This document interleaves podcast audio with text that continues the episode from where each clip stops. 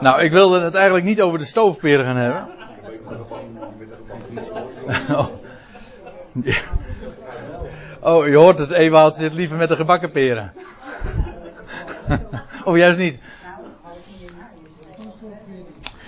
Wij waren gebleven bij Stefanus' toespraak. Uh, het was een, eigenlijk een wat lange inleiding.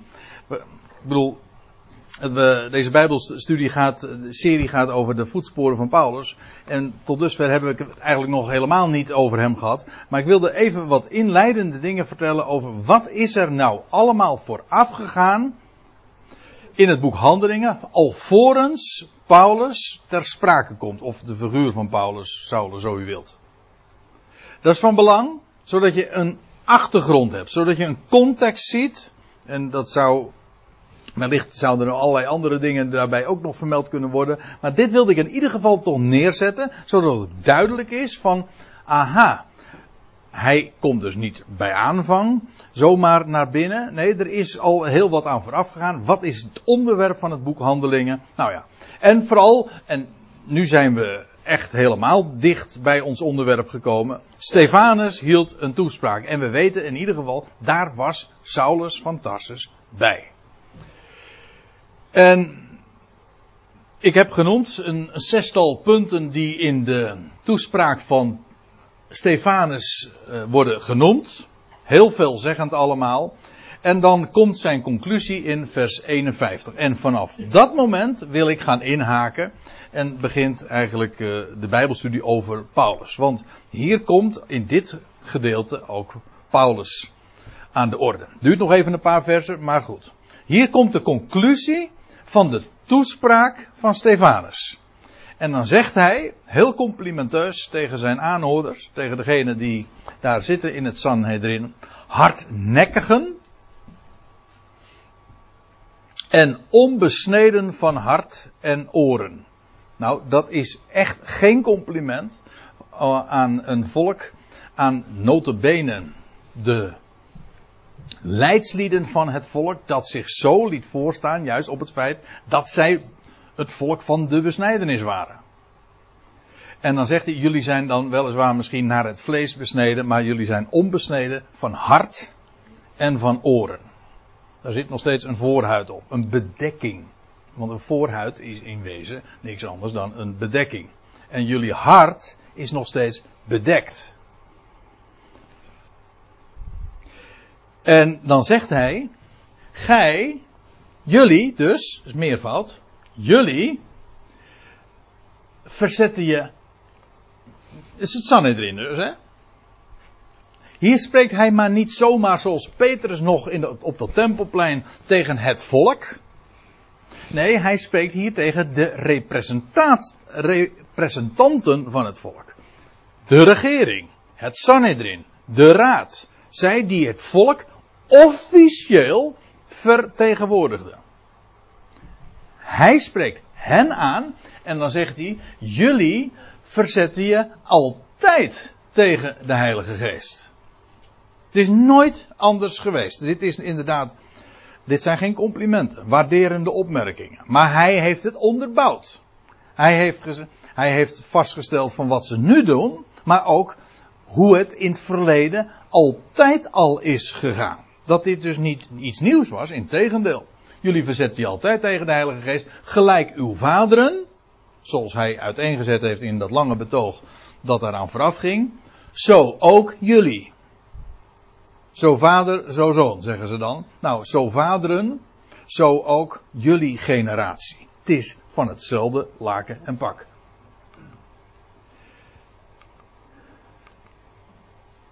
En dan vraagt hij er nog bij, zo'n zo retorische vraag. Wie van de profeten hebben uw vaderen niet vervolgd? Noem, het ze, noem ze maar op. Wie, wie van de profeten werd hartelijk ontvangen en werd wel geaccepteerd? Notabene aan het volk van de belofte, aan het volk van het verbond, maar altijd hebben ze zich verzet tegen het woord dat tot hen kwam, het woord van God, het woord dat vol was van geest. Vandaar ook dat hij dus zegt, jullie verzetten je altijd tegen de Heilige Geest. Namelijk tegen dat woord dat vol is van geest. En de profeten zijn altijd gestenigd en verworpen en niet geaccepteerd, nooit populair. Hij zegt, het is altijd al zo geweest.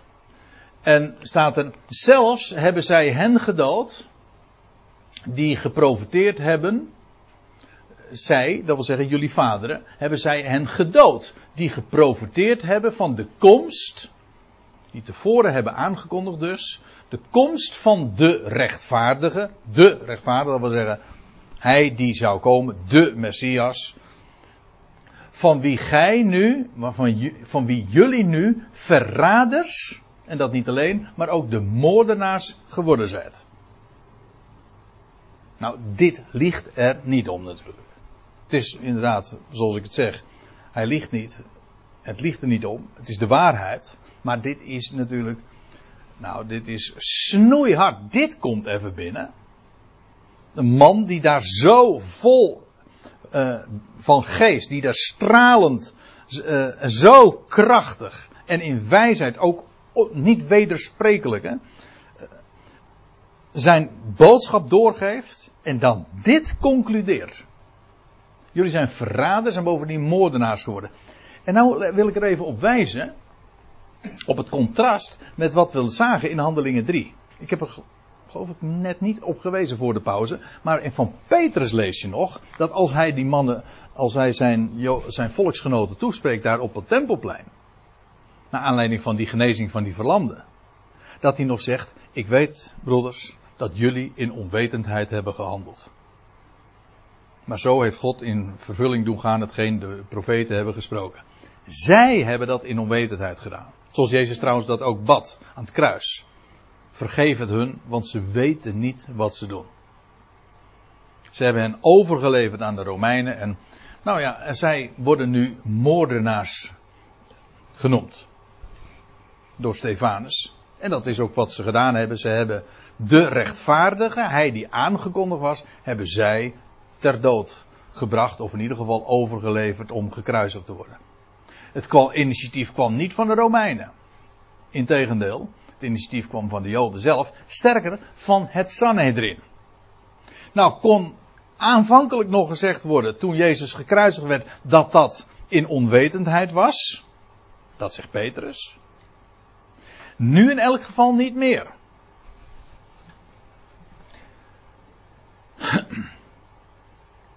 Nu, in, wat hier feitelijk gebeurt, is een herhaling van de kruisiging. We zullen dat straks trouwens ook zien.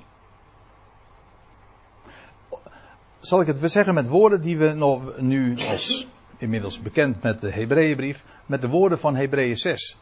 Jullie kruisigen opnieuw de Zoon van God. Dat zijn woorden uit Hebreeën 6.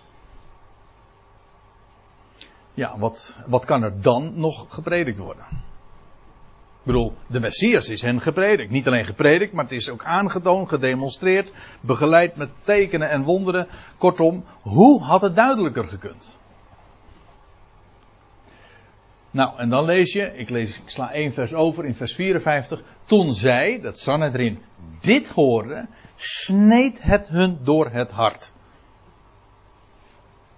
En zij knersten de tanden tegen Het, het, knersen van de tanden, dat is uh, in, uh, een, formulering die je wel eens vaker aantreft.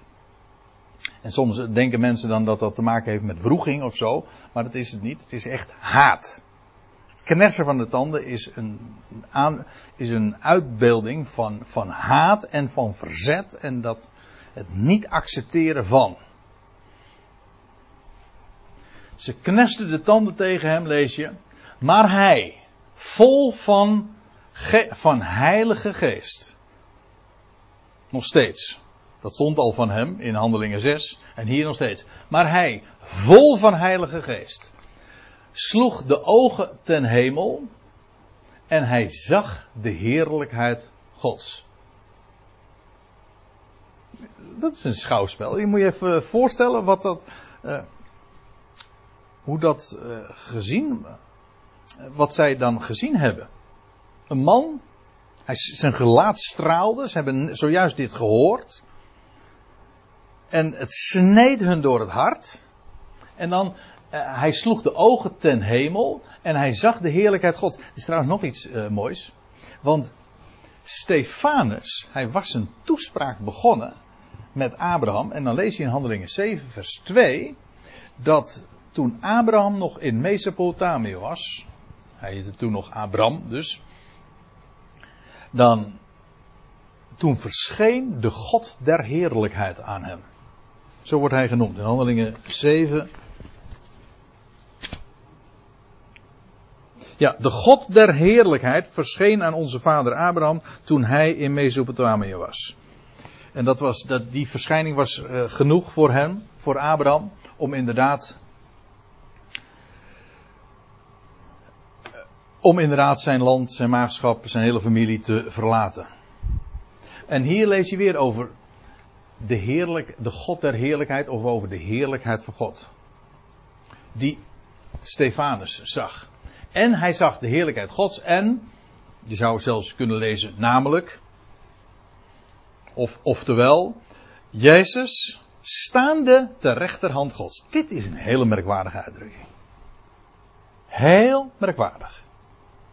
Want waar je ook in de Bijbel leest over de positie die Jezus heeft sinds zijn hemelvaart, dan is het altijd de standaardformulering: Hij is gezeten. Trouwens, let trouwens, oh, dat is me vandaag pas voor het eerst opgevallen.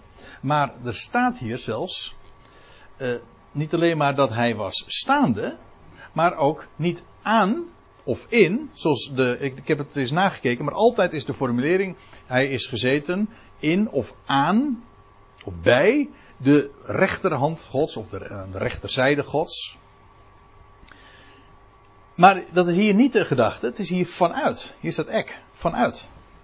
Dus het, is, het idee is echt, hij stond vanuit de rechterzijde van God. Hij was gezeten, maar hij was staande vanuit. Dus hij was eerst. Uh, het is echt een, een, een, eh, een, handeling, of het is eigenlijk een, een, beschrijving van iemand die gezeten was en die nu staat vanuit. Iemand die dus was opgestaan. En dat is veelzeggend. Kijk, ik zei al, uh, we hebben de Hebreeënbrief nu bestudeerd. Maar hoe vaak hebben we niet gelezen dat hij, dat is eigenlijk ook, hoe was het ook weer? Handelingen 8 vers 1. Of pardon, Hebreeën 8 vers 1. Daar lees je dat als uh, de schrijver het boek, uh, zijn boek, of zijn brief samenvat, dan zegt hij, de hoofdzaak nu van ons onderwerp is, is dat wij zulke een hoge priester hebben, die gezeten is aan de rechterzijde van de troon der majesteit in de hoge. Maar hier staat hij. Hoezo stond hij? te maken met zijn van het koninkrijk. Ja, dat lijkt mij dus ook. Hij, de Jezus was namelijk inderdaad uh, verhoogd aan Gods rechterhand. Maar hij werd gepredikt als degene die, zoals we ook lazen in Handelingen 3, hij zou gezonden worden als Israël zich bekeerde. Hij was als het hij stond op het punt, zoals wij dat dan ook zeggen. Een mooie, een soortgelijke terminologie. Hij stond op het punt om inderdaad te verschijnen. En in plaats van dat hij nu zou komen om inderdaad zijn koninkrijk op aarde te vestigen en terug te keren naar Jeruzalem. In plaats van dat dat gebeurt, wordt hij nu verworpen. Hij staat. En dat is heel typerend, dus hier nog tot dusver in de, in de prediking van het boek Handelingen. Aan de ene kant dus verhoogd aan Gods rechterhand, maar nu niet gezeten, maar staande. En ik lees even verder. Hij zeide, Stefanus zeide, zie, ik zie de hemelen geopend. Dat is wat zij dus niet zagen, maar dat is wat hij, visionair, wel zag. Ik, zijn ogen waren daarvoor geopend. Ik zie de hemelen geopend en de zoon des mensen, de zoon van de mens, of de zoon van Adam, de erfgenaam van Adam, staande ter rechterhand Gods. Dus hij zag het niet alleen, maar hij, hij beschrijft dat ook wat hij ziet. staande de rechterzijde van de God. Maar zij begonnen luidkeels te schreeuwen, stopten hun oren toe, stormden als één man op hem los, eensgezind. De haat, de weerstand is zo enorm gigantisch. En dat blijkt dan ook wel, want vervolgens lees je in vers 58. En ze wierpen de stad uit. En zij stenigden hem. Ze wierpen hem de stad uit. Let op. Waar, wat lazen we? Ik refereer weer eventjes aan de studie over de Hebreeënbrief. Wat, wat lazen we in Hebreeën 13? Als het gaat over Jezus. Wie dan lees je heel uitdrukkelijk ook dat Jezus buiten de legerplaats geleden heeft. Ze hebben hem uit, buiten de stad geworpen. Nou, exact is hetzelfde doen zij nu ook met Stefanus. En weet je wat ik dan ook nog zo opmerkelijk vind? Daar heb ik nog niet eens op gewezen. Maar de naam Stefanus betekent kroon. Krans, kroon.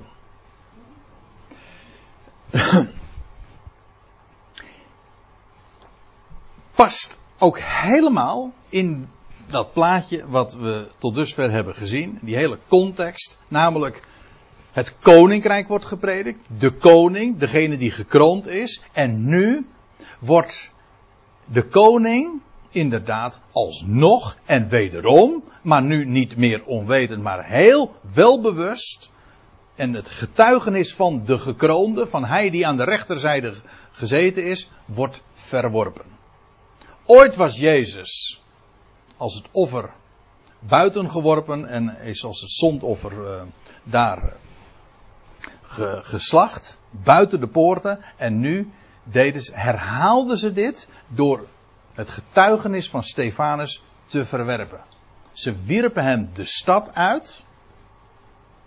De kroon. Hij die gekroond is. De koning wilden ze niet hebben. En ze stenigden hem.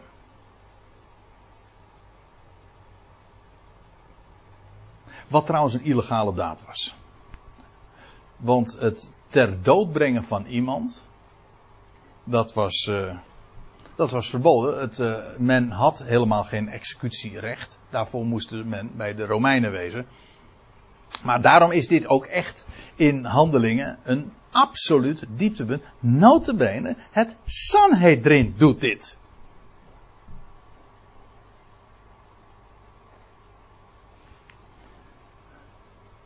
Nou, en dan op dit dieptepunt Op dit dieptepunt, handelingen 7 vers 58, komt Saulus voor het voetlicht. Die hier, nou laten we het even lezen. En de getuigen, degene die dus de stenen wierpen, want zo moest dat dan gaan, degene die stenen, dat waren getuigen, die dus inderdaad, uh, nou ja, ze waren valse getuigen, maar in ieder geval getuigen, zij die, de, die hem stenigden, die legden hun mantels af aan de voeten van een jonge man. Hij moet hier dus. Nou ja, het is, uh, de leeftijd wordt hier niet uh, genoemd. Maar gezien zijn rol in de Sanhedrin. moet hij in ieder geval 30 jaar oud geweest zijn. Maar goed, dan ben je nog steeds een jonge man, nietwaar? Ja. Ja.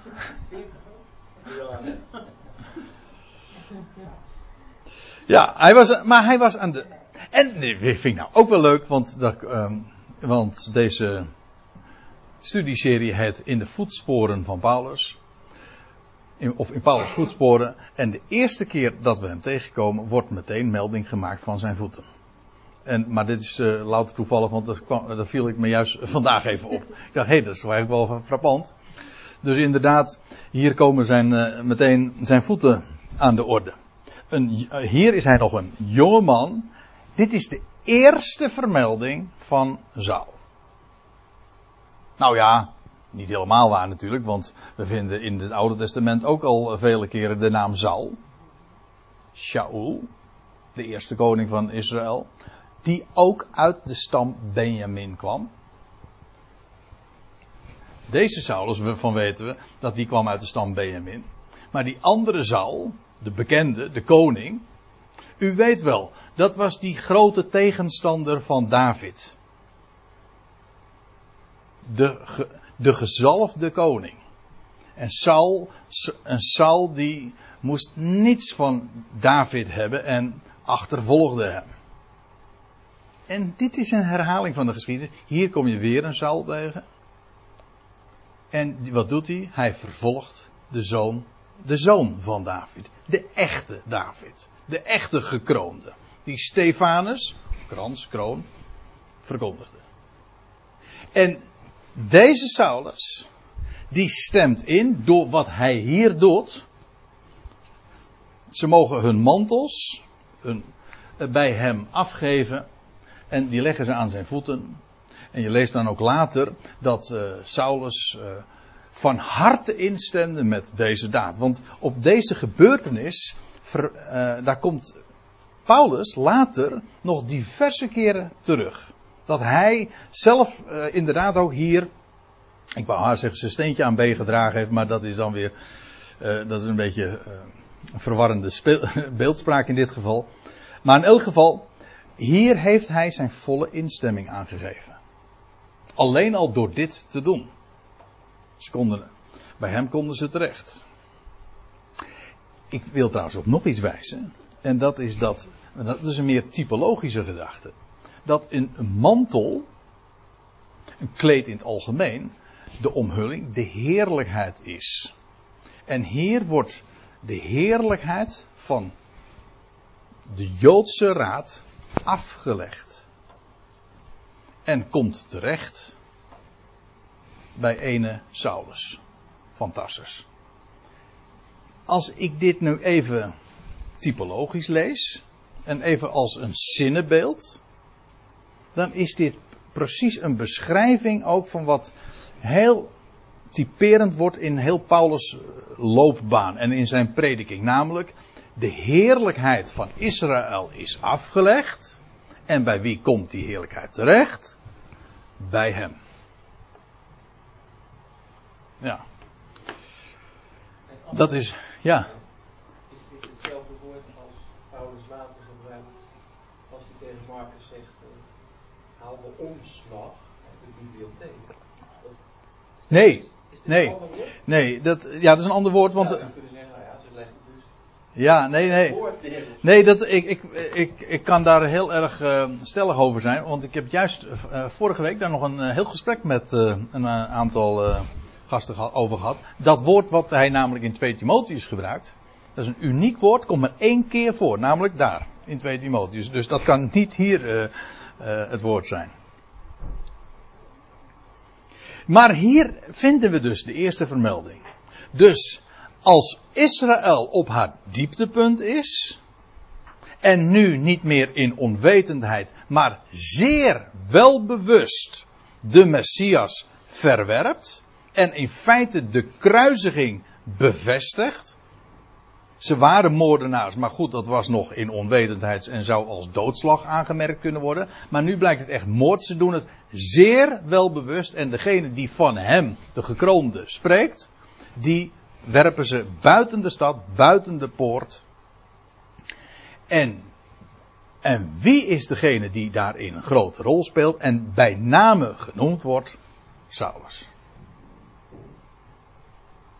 Dus in dit dieptepunt en waar de grootste zonde in het, van het boek Handelingen beschreven wordt, namelijk dat Israël wederom, maar nu bewust de Messias verwerpt, Juist daar komt de naam van Saulus. De grootste zonde. En als ik het zo zeg, dan denk ik natuurlijk meteen aan waar hij later uh, aan op zin speelt in, in 1 Timotheus. En 1 Timotheus 1, als hij zegt van, ik ben de eerste der zondaren. En iedere keer als hij daarop wijst, dan zegt hij, dat komt omdat ik een vervolger ben geweest van de Ecclesia. Daarom. En op Israëls dieptepunt was hij degene die daar een prominente rol in speelde. En juist in Israëls ongeloof en in blinde haat en welbewuste vijandschap daar komt Saulus. En ik vind dat zo veelzeggend. Niet alleen het tijdstip dat deze, deze jonge man ten tonele gevoerd wordt. Hè, nadat Israël dus de boodschap heeft afgewezen. Maar ook op het dieptepunt. De grootste zonde. De grootste der zondaren. En juist deze man wordt, is, staat daar model voor. En die had God nodig. Dit is zo veelzeggend. En dit staat dus ook model vervolgens voor de boodschap van genade die hij zo uh, later zou gaan uitbazuinen. Zover is het natuurlijk nog niet, maar dit is toch wel heel typerend. Dat deze man hier geïntroduceerd wordt. De vervolger van daar. Saul, Saul, wat vervolgt gij mij? Die naam is daarin ook al uh, veelzeggend. Shaul. En dan lees je nog in vers 59. En zij stenigde inderdaad Stefanus. Die de Heere aan. Uh, ja, maar dat heb ik al gewe uh, op gewezen. Die de Heer aanriep, zeggende: Heer Jezus, die hij zo rechtstreeks aankeek. Hij zag de hemel geopend en hij zag hem staan.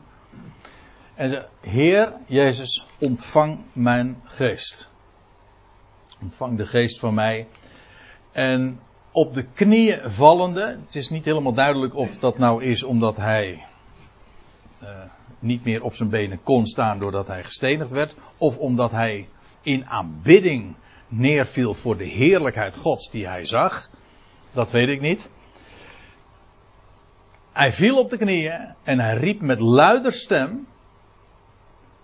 En ik zei zojuist, dit is een herhaling van de kruisiging. Dat blijkt dan ook wel uit deze formulering vervolgens, want er staat er dat hij met luider stem, hij, hij riep, hij schreeuwde, dus iedereen hoorde dat. Heer, reken hun deze zonde niet toe. Precies wat de Heer Jezus ook al zei. In Lucas 23, vers 34 lees je dat. En met deze woorden ontsliep hij. Dus dit is in Handelingen 7 de eerste martelaar. Weliswaar uh, lees je ook al in de voorgaande hoofdstukken dat de twaalf onder grote druk stonden en ook uh, ze waren gegezeld, lees je al. Maar hier uh, is sprake van de eerste die vermoord wordt en dan nog wel officieel. Maar niet zomaar door een een of andere misdaad van een van de volks, een van de mensen onder het volk. Nee, het Sanhedrin die dit doet. Met als prominente naam die daarin vermeld wordt, Saulus. En met deze woorden ontsliep hij en dan lees je. En Saulus stemde dus in met zijn terechtstelling. Nou, dat was inmiddels wel duidelijk. En later vinden we dat nog diverse keren bevestigd. En er ontstond, en dit is dus ook een keerpunt. Dat zie je dus daarin ook bevestigd dat wat ik al zojuist zei. Dit is een dieptepunt. Maar vanaf dit moment wordt de gemeente vervolgens ook daar te Jeruzalem, die toch al inmiddels aanzienlijk was hoor, waren vele duizenden. Eerst in handelingen 2 lees je al over 3000, in handelingen 4 lees je over 5000. En we mogen aannemen dat inmiddels het aantal nog weer aanzienlijk gegroeid is. Er ontstond te dien dagen, dus na die terechtstelling, de executie van Stefanus een zware vervolging tegen de Ecclesia te Jeruzalem. En alle werden verstrooid over de streken van Judea en Samaria. Waar ze dus ook naartoe moesten. Dat gij zult mijn getuigen zijn. Maar, nou wat nou zo eigenaardig is. Dan staat er met uitzondering van de apostelen. Ik uh, wees voor de pauze al eventjes op. Dat is eigenaardig. Zij waren hang, honkvast. Dus allen werden inmiddels door die zware vervolging gingen ze elders. Maar zij als degene die leiding gaven bleven te Jeruzalem. Eigenaardig genoeg, er wordt niet op gewezen waarom dat zo is. Er wordt alleen vastgesteld dat het zo is. Ik weet wel dat het getuigenis daar moest klinken in Jeruzalem. En Jeruzalem moest ook zeggen: gezegend hij die komt. Dat was de hoofdstad. In elk geval, eh, de apostelen die bleven daar dus in Jeruzalem. En dan lees je nog in vers 2. En, en vrome mannen, toegewijde mannen, uh, Joodse mannen droegen Stefanus ten graven en bedreven grote rouw over hem. En lees je in vers 3 nog, want daar moeten we dan eindigen voor vanavond. En Saulus, die verwoestte, hij vernielde, later vind je nog diverse keren zulke termen, hij verwoestte de gemeente. Hij zegt, ik ben een vervolger van de gemeente. En dat ging zeer extreem aan toe. Paulus was met recht een extremist, een terrorist die geweld niet schuwde. En een buitengewoon uh, geleerd, bekwaam man, maar bovendien, ik bedoel, dat zullen we vanzelf nog wel zien. Want kijk, als ik, uh, misschien dat ik dat nog eventjes uh, ter, terzijde ook mag zeggen. Ik had natuurlijk ook nog een, een, andere optie, en dat is als we in de voetsporen van Paulus gaan, dan gaan we gewoon beginnen bij zijn jeugd. Alle informatie daarover verzamelen en dan gaan we vervolgens zijn leven biografisch zeg maar langs. Dat was een optie geweest, maar ik, ik kies voor een andere optie. Ik begin, we beginnen gewoon hier. En we zullen later vanzelf nog wel, als Paulus bijvoorbeeld over zichzelf gaat spreken, over ja, een soort retrospectie, hè, terugblikkend. Uh, zien hoe, uh, hoe hij uh, opgegroeid is, waar hij geboren is. Dat zal allemaal later nog aan de orde komen als we zo het boek Handelingen doorwandelen. Hier lees je, Saulus verwoestte de gemeente. Hij ging het ene huis naar het andere binnen. En hij sleurde mannen en vrouwen mee. Later lees je nog, als we, dat zullen we de volgende keer zien in Handelingen 9, dat ze Saulus ook inderdaad daar nog van kende. Saulus was, eh, hij was de aanvoerder van die hele beweging die zo verschrikkelijk gekant was tegen de, die messiaanse stroming. Die van de Nazareners. Hij ging het ene huis naar het andere binnen, sleurde mannen en vrouwen uh, mee. En hij leverde hen over in de gevangenis. Ja, misschien dat ik nog eventjes als laatste mag wijzen op handelingen 26.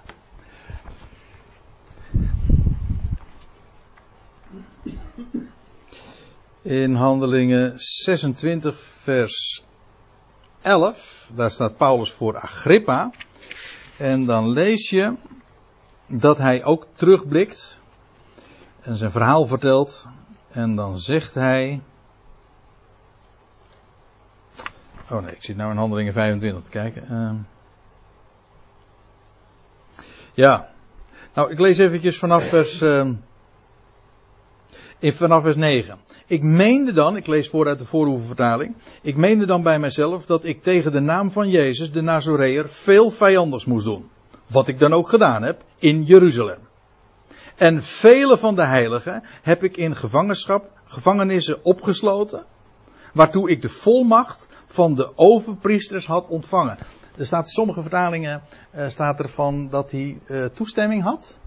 Hoe staat het in de MBG? De macht van de overpriesters ontvangen. Ja, hij had dus, dus het was zo, hij, hij heeft dus volmacht gekregen, hij is geautoriseerd om dat te doen. Uh, nog even eerder lees je zelfs dat hij het zelf het initiatief daar heeft toegenomen. En de, de overpriesters, Sanhedrin, heeft hem daarvoor toestemming gegeven. Wat dus, wat dus maar weer bewijst dat het initiatief om zich te verzetten juist bij hem lag. Hij vroeg, het daarom, ja. ja. Ik had daartoe volmacht uh, van de overpriester ontvangen. En als zij werden gedood, stemde ik ervoor. En in alle synagogen dwong ik, door hen te straffen, hen dikwijls te lasteren. Dus hij dwong hen te lasteren, uh, te lasteren door hen te straffen. En in bovenmate woede ik tegen hen en, en bovenmate woede ik tegen hen en vervolgde hen zelfs tot zelfs in de buitenlandse steden. Nou ja, en dan gaat er een ommekeer komen, want dan gaat hij naar Damascus toe. Nou, deze dingen zullen vanzelf ook nog wel uh, bij latere gelegenheden ter sprake komen. Maar hier zie je dat dus. De eerste vermelding inderdaad dat hij zo een prominente rol speelt in de verwoesting en de vervolging van de gemeente. En wat hij allemaal deed en hij leverde hen over in de gevangenis. Die Saulus. Over hem gaan we het hebben.